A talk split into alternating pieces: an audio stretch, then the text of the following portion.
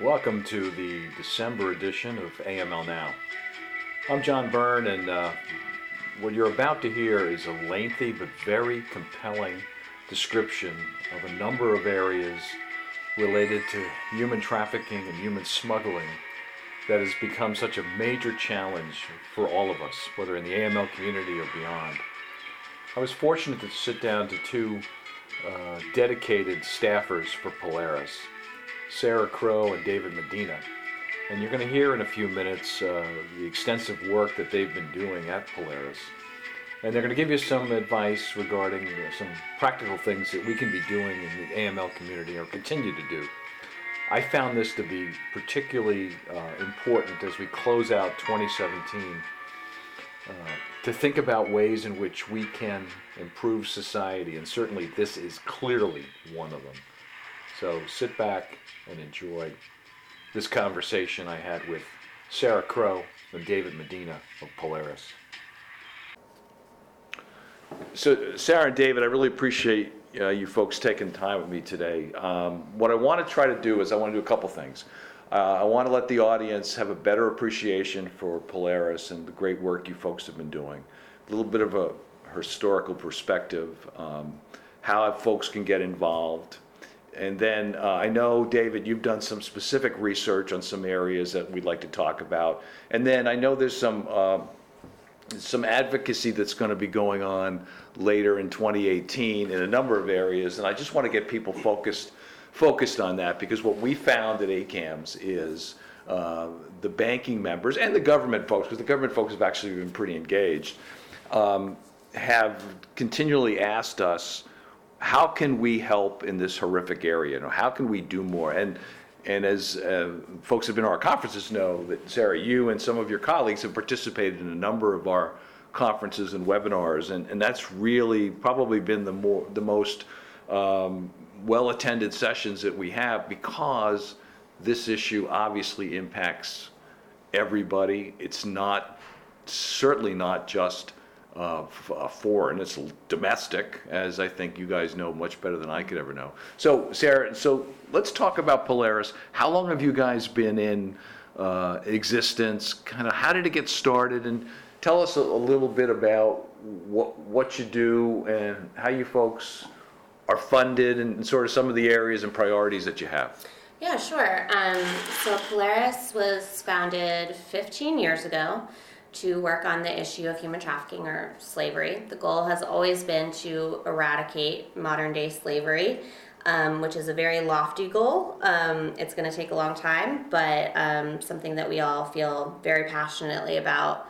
Um, and the reason it was actually Polaris was founded was um, partially as the founders, Kat Chon and Derek Ellerman, were learning about human trafficking kind of the realization that it was happening here in the US and, and kind of in their backyard. Kat had actually seen an article about a massage business um, that was charged with trafficking in her neighborhood, and that really spoke to her and inspired her um, to start working on this issue. So, just knowing that it was such a problem here in the United States as well as globally um, was a big piece of the motivation for starting the, the organization.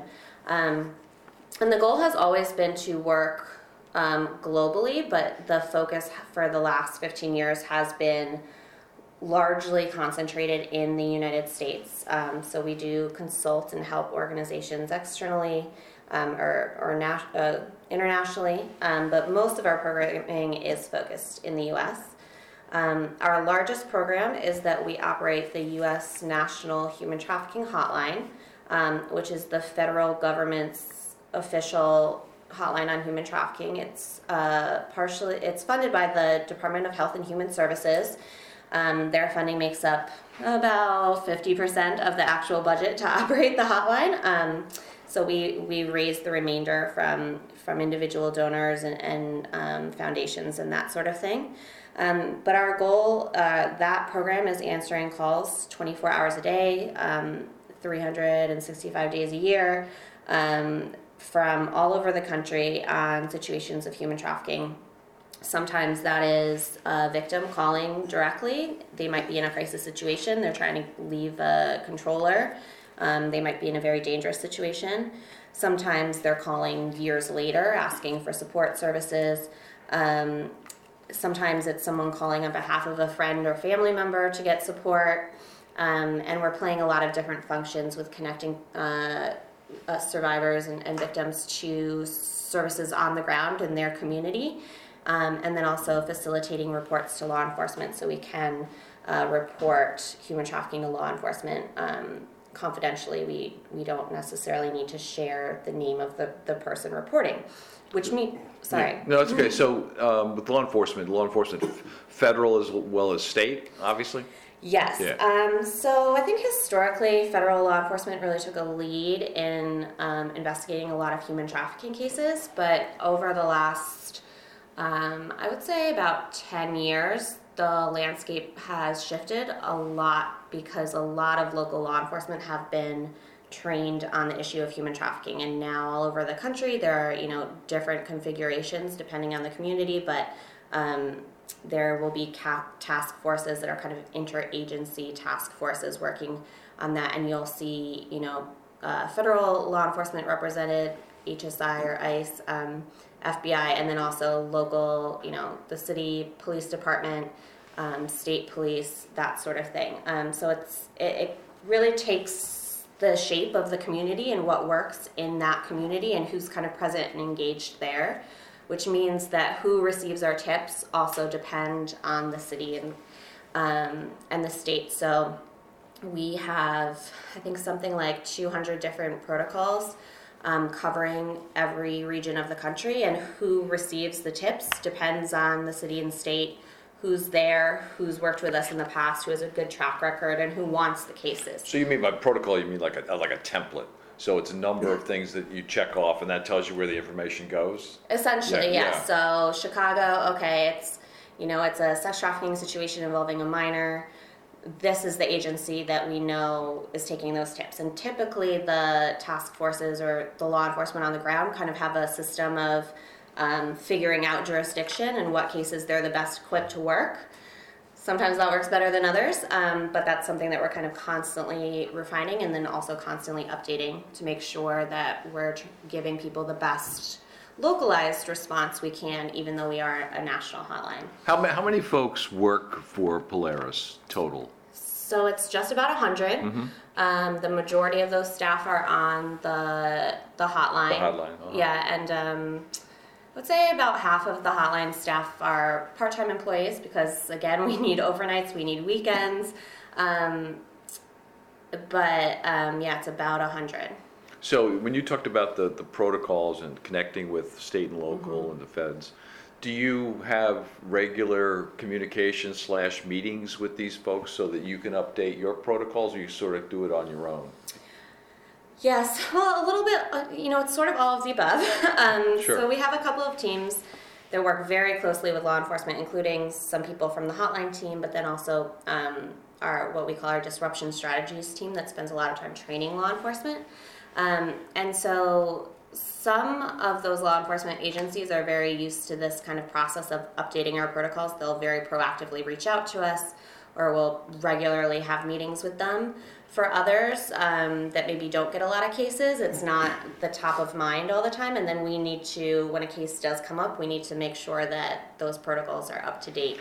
Um, so it's just a ton of work constantly um, checking those. And I mean, agents will change. I used to be in charge of Indiana where I had a different FBI agent assigned to human trafficking. I think we had like three or four in a year. so that was just, you know, every time FBI assigned a new person, I needed to update all of those protocols.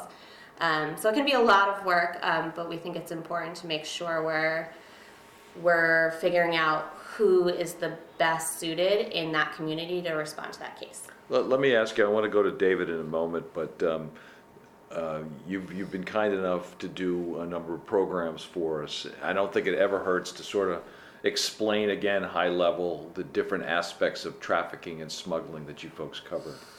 Yes, so that's a great point. Um, so just a quick overview. Um, for those of you who, who haven't been working on this day in and day out the way I have. Um, so, human trafficking is um, essentially modern day slavery. It's when someone's made to work against their will or made to engage in what we call commercial sex against their will. For those of you who aren't familiar with that term, commercial sex, um, that's essentially prostitution. Um, there's also a provision in the law that anyone under the age of 18 involved in prostitution is automatically considered a victim of trafficking because they are considered too young to consent to that activity. Um, but for adults, um, there needs to be some elements of force, fraud, or coercion involved. And so that can take a lot of different forms. Um, some of the examples David's going to talk about are maybe not what a lot of people picture when they think of think of trafficking. Um, but quick overview, I mean, it's really not like the movie Taken necessarily. There can be physical abuse involved, but sometimes um, it's more a situation of debt bondage or um, some sort of other coercive um, activity, threats to deport someone, threats to blacklist someone and make sure they never get another job in the future. Um, it can take a lot of different forms. I'm, I'm going to come back to you because I want to sort of connect what you folks are working on with the financial sector because it's there's Right. been some uh, obviously some work streams created that we'll talk about. But uh, David, I know you've been doing a lot of different types of research, but one area that you've focused on has to do with um, uh, recruiting individuals, the recruitment industry that deals with these H2 guest worker programs. Talk a little bit about that, and then, if you would, sort of the data sources, and then, you know, a couple questions there. With labor recruitment, how does, what does the supply chain look like? If you can talk about that as well. And then, of course, how does it connect to the financial sector? So, so one of the challenges for the AML community has been they want to do so much, right? So they, they sort of understand, traditional is the wrong word, sort of the basic sex trafficking, slavery issue, but there's so many other areas where people are forced to do things against their will. And if the financial sector can figure out ways of looking at activity, transactional activity that's indicative of that, then they can be obviously more helpful in reporting it and, and hopefully he- helping you folks sort of identifying those issues and, and maybe even prevent some of that. So talk a bit about the research that you've been working on. Great, thank you, John. Um, I'll, I'll begin by doing a, a bit of a cursory overview of, of what the H2A program looks like. Then I'll offer uh, some more information about the labor recruitment supply chain in agriculture, and uh, finish off with uh, with a, a story um, connecting an actual case that was became a, a litigation matter uh, a couple of years ago that involved labor trafficking. Um, and a grower here in the United States. So, so first of all, from individuals who are not familiar with the H-2A visa guest worker program, the H-2A visa is a is a visa that's administered um, via the, the Department of Labor. A grower or a farmer in the United States can apply to get a certification to bring in a worker from another country um, to uh, work in specifically in the industry of agriculture. That's usually a seasonal job. Um, it may last anywhere from six months to a year. Um, but the individual worker, when they come to work at that grower, they are their visa is solely tied to that grower, so it's non-transferable. They can't just pick up and move to a different farm. To do so would forfeit their visa, and they would then become an illegal uh, or unauthorized uh, immigrant in this country. Um, a couple of figures about the H2A.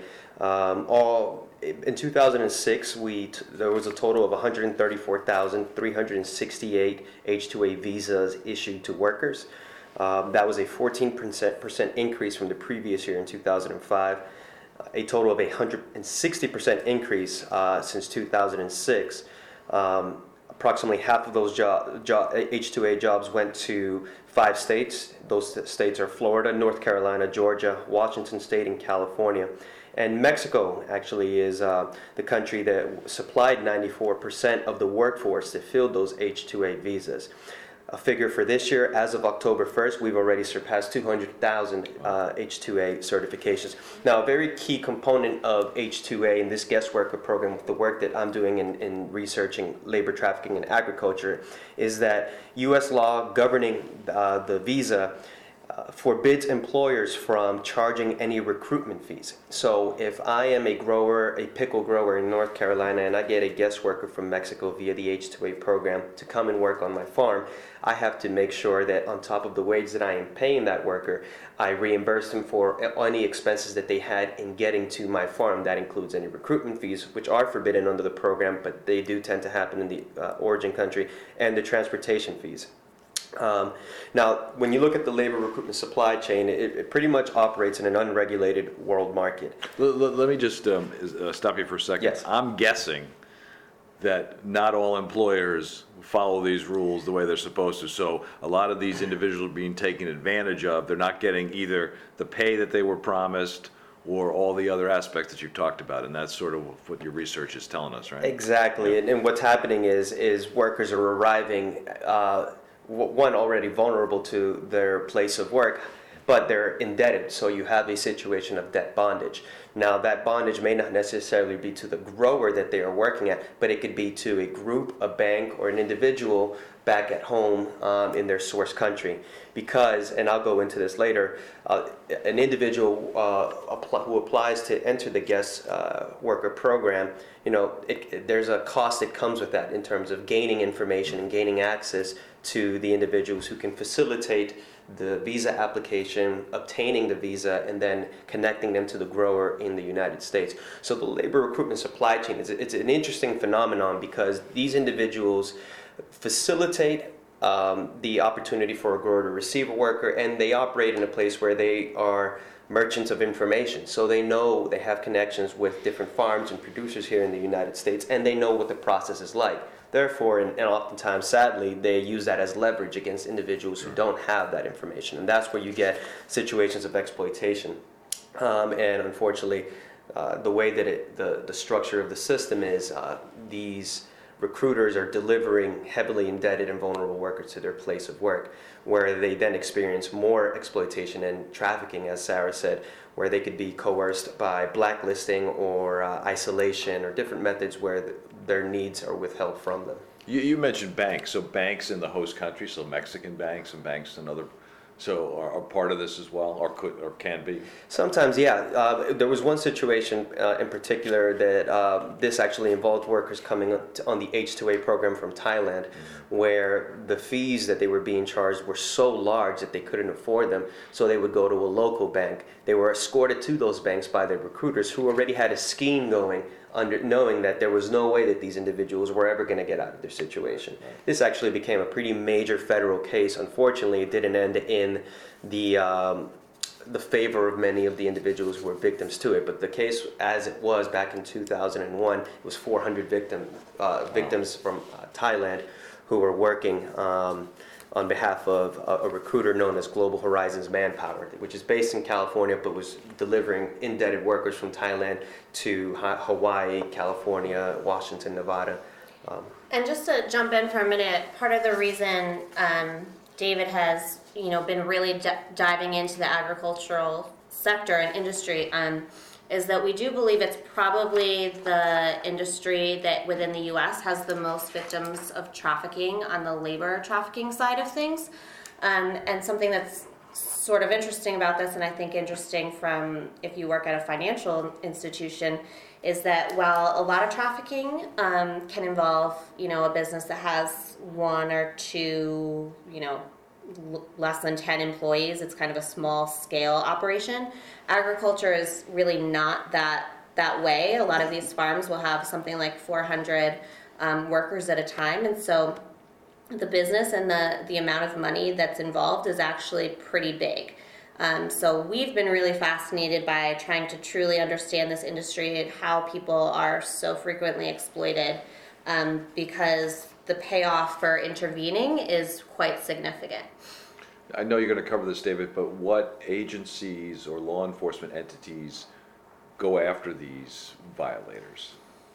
Uh, You guys are doing the research, right? Right. But who's, who's doing it, or is that part of the? Very interesting. Part of the challenge is how isolated uh, many of these farms are. Uh, we've I've seen cases in my research in which a law enforcement official or partner can find out about uh, an allegation, and by the time they get to the farm, um, the farmers have kind of caught on or have already intimidated the workers to a degree that Sure. the workers are afraid of law of even interacting with law enforcement. But what entities go after them? Is it the FBI? Is it Homeland Security?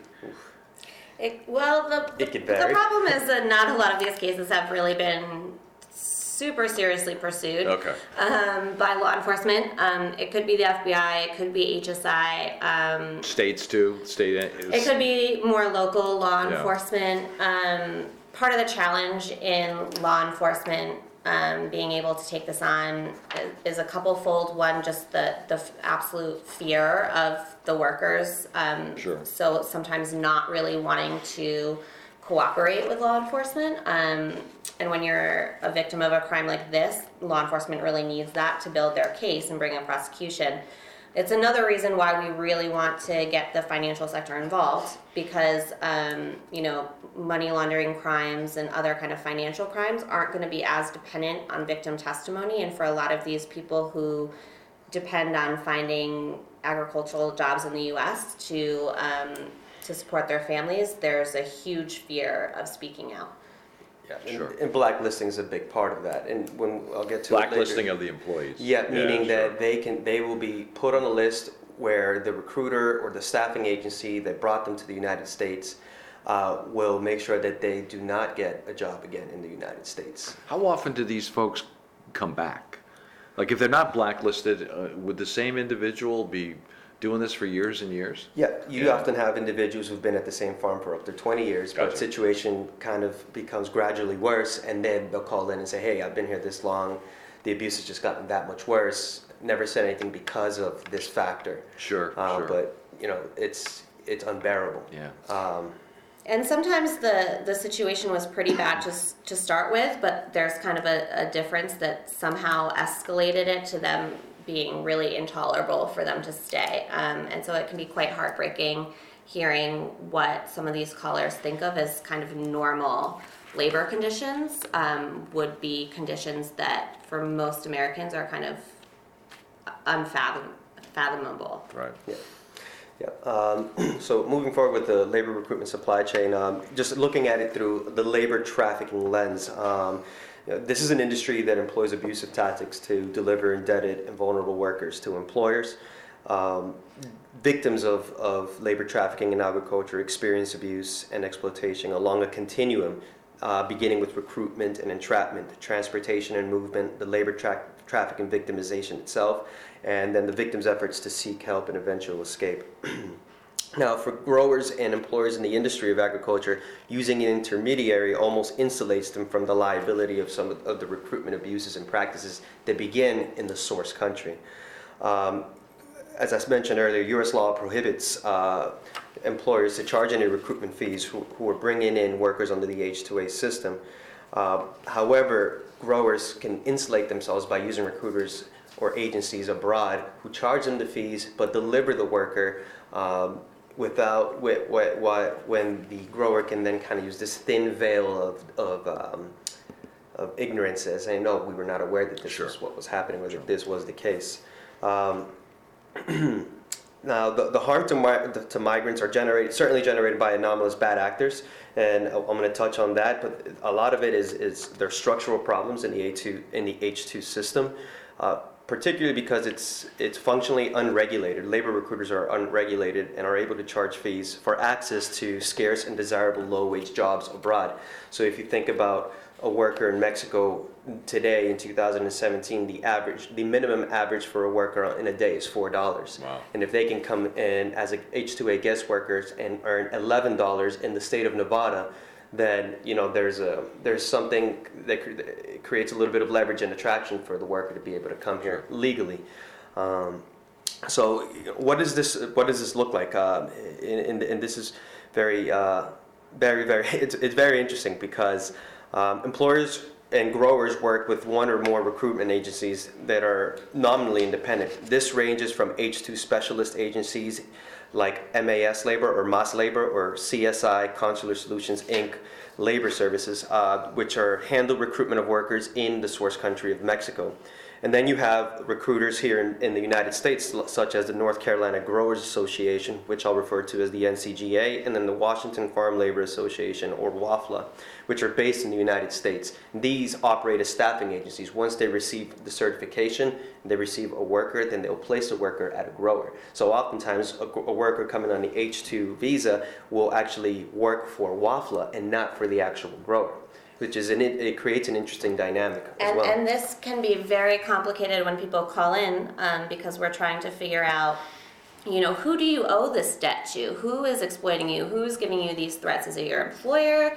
Um, and it's really hard to figure out for most of the workers. They don't necessarily truly understand the relationship between all of these different entities and who they're directly working for and who um, and therefore what what they should be expecting from from that entity um, and and so figuring this out is quite complicated and, and often needs to be done by looking through business records and financial records um, because you can't necessarily expect the the victim to understand these very complex right. sort of business structures you got to do a lot of digging. So, and like I said, you know, migrants operate in a marketplace of scarce and incomplete information.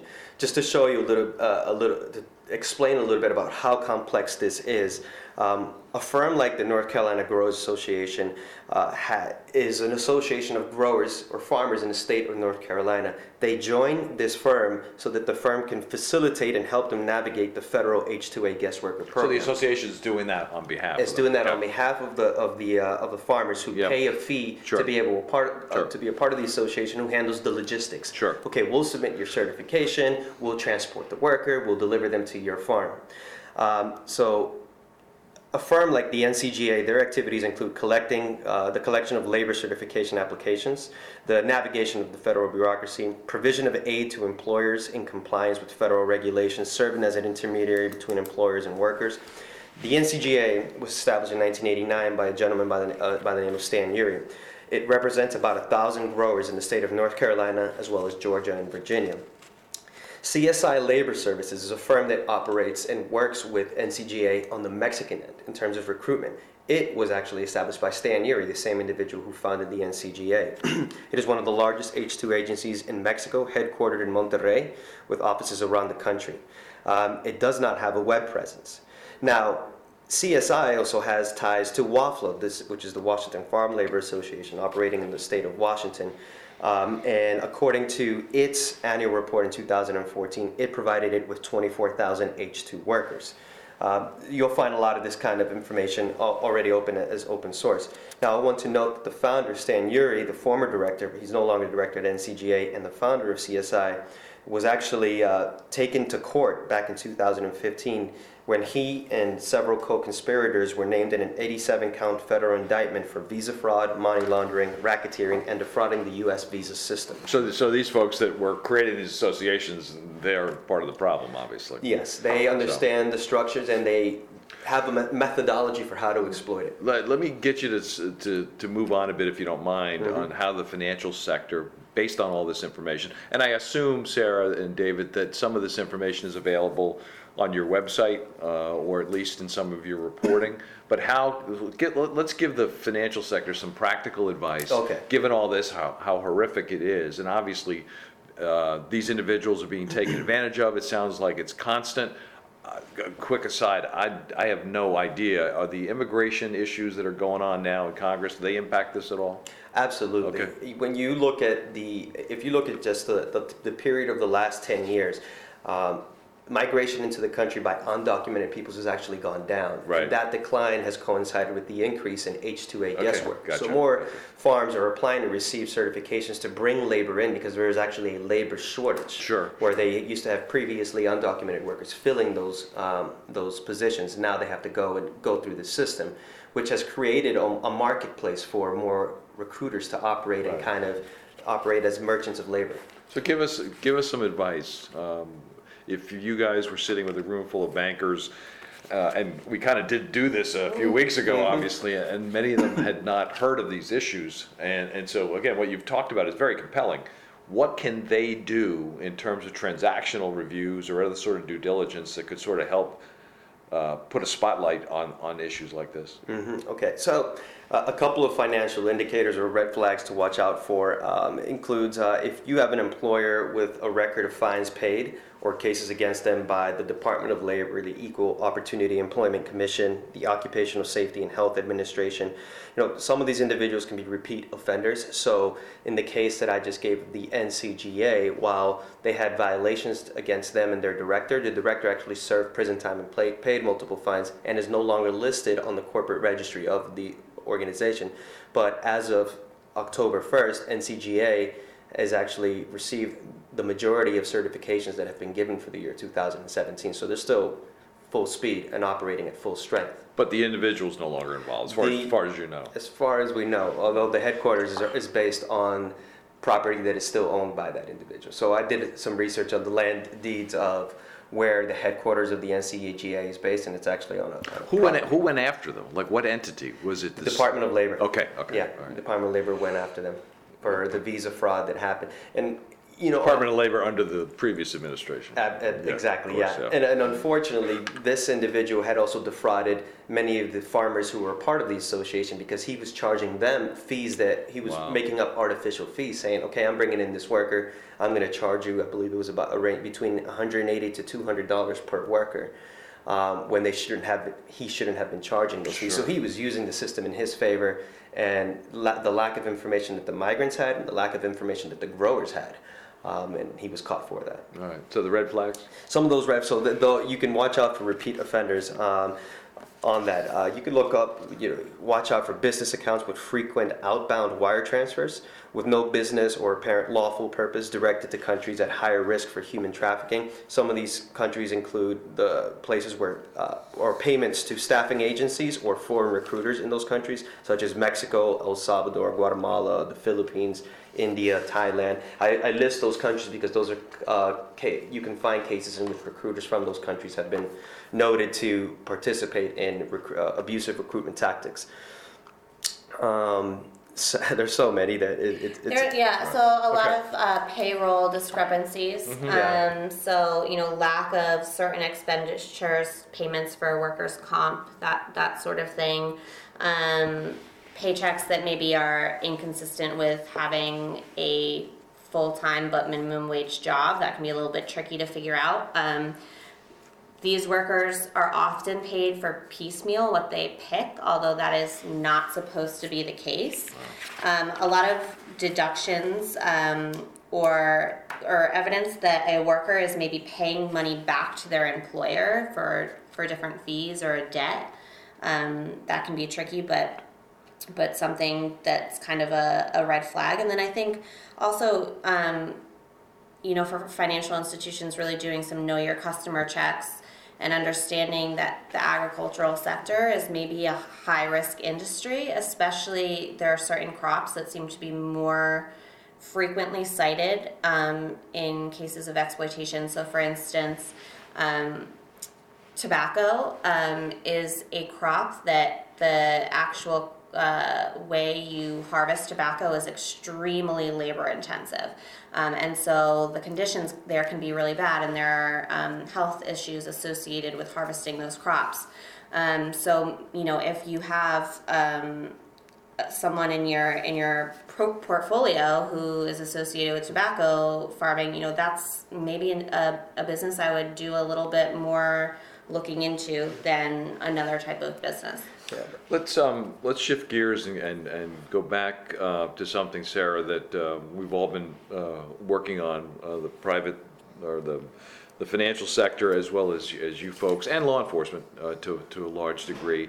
And that's, um, sort of expanding on financial indicators so that banks can, can report human trafficking on suspicious activity reports and, and that sort of thing.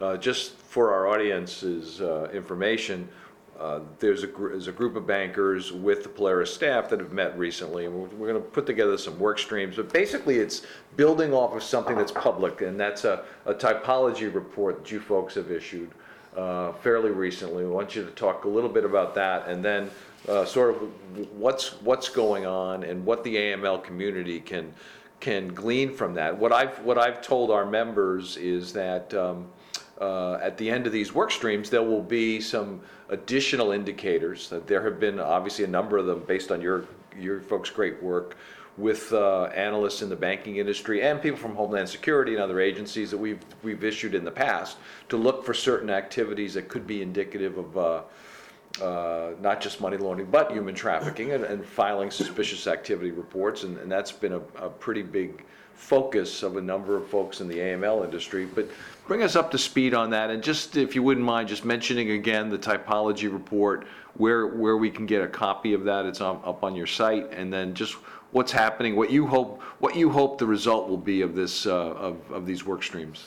Yeah, so the typology report, for those of you who aren't familiar, um, we essentially, Polaris, you know, has been working on, on trafficking for a while now, 15 years, um, and we had noticed that the conversations about trafficking were somewhat um, maybe not nuanced enough. We were receiving so many cases of situations of trafficking through the hotline. I think we're close to 40,000 now in 10 years. Um, and the circumstances and what was being reported to us had huge variation. So, domestic workers who are held in a home versus um, agricultural workers versus someone in uh, a sex trafficking situation, their experiences are incredibly different, and the way that those businesses operate were, is incredibly different. So we really felt like the counter trafficking movement hadn't had enough of a nuanced approach in understanding those differences and creating um, creating interventions that were a little bit more targeted. Um, so we we took a step back. We looked at you know at the time it was thirty five thousand cases. We're we're closer to forty thousand now, um, and essentially uh, saw twenty five distinct types of trafficking that were operating in the U.S. Um, which we put out a report on uh, last March. It's on our website, polarisproject.org. Um, and it kind of goes through the industries and types of trafficking that we're seeing that kind of each one functions quite differently and understanding those nuances is really significant. Um, so the next step now, and, and the work we're doing in the financial sector, which is really exciting, is to start creating more nuanced and targeted indicators based on the type of trafficking. So what David has been talking about, you know, is very specific to the industry of agriculture. What would be suspicious for an agricultural business is going to be really, really different than what's suspicious for maybe an individual pimp who, um, you know, advertises on Backpage and rents a lot of hotel rooms and and that sort of thing. Um, and we want to put out indicators for each of those types. Um, agriculture is one that has in many ways eluded the the financial uh, the AML sector for a while. Um, it's been hard to figure out um, how to see some of these these activities in financial records. So we're gonna um, take that on as one of our first kind of working groups where we have a group of analysts from different financial institutions who are willing to kind of go through the nitty gritty details of how this operates and figuring out how it could be seen in financial records. So that's um, one of the ones that we're particularly excited to jump into. Um, another of the working groups is going to be taking on illicit massage businesses, which is a very different type of crime and functions quite differently, um, and one where I think a lot of the AML community has a little bit more of a baseline experience with it. Um, but we want to expand based on those indicators based on all of this research that we've been doing to make sure that they're um, as effective as possible to identify bad actors, but also just to make the system more efficient.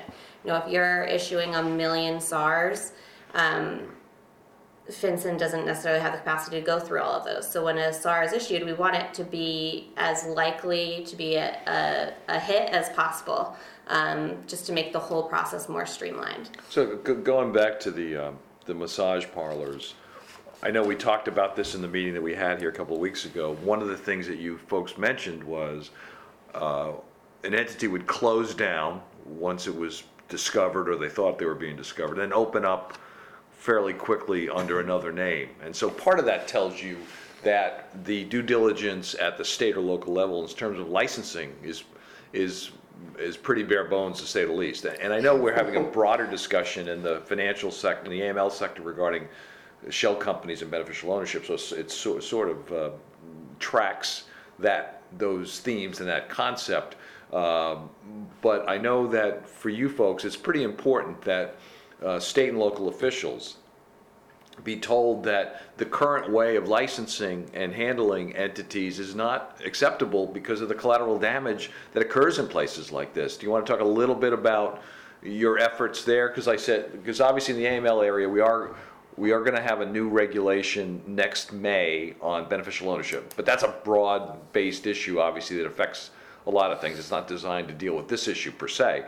But what you, what you guys talked about really resonated with me because it was pretty clear that uh, in many of these states, there is little or no due diligence done when somebody wants to create an LLC or create a company of some sort. And the fact that they can close down and open up fairly quickly under another name i- is just baffling, but I guess you guys have been sort of not used to it, but you've seen it for quite a while, right? Yeah, absolutely. Um, so this has definitely kind of been the whack-a-mole Yeah. um, game in the trafficking sphere of these businesses closing down and reopening, often in the exact same location with a different name. You know, a, a couple months later.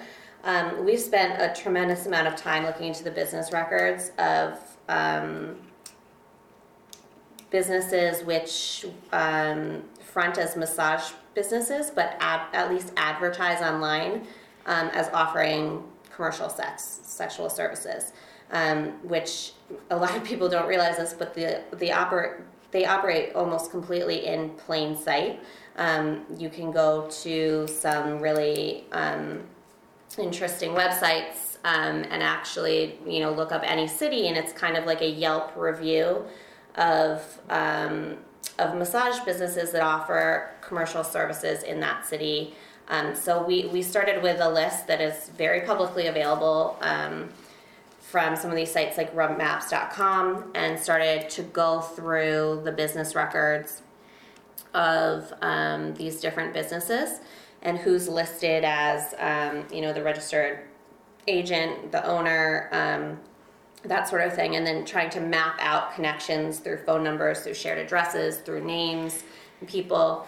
Um, and it's been tricky um, for a lot of reasons but when you start looking at all these records you definitely you definitely realize that the state it, it seems like signing up for a business and incorporating in a lot of these states is maybe more of like a, a formality um, because anyone who did any sort of like real due diligence check would start seeing these very suspicious activities a lot of the business records you know there's no one actually verifying that the information submitted is correct um, it's kind of like self-reported how much um, income your business makes, how many employers, employees you have, that sort of thing.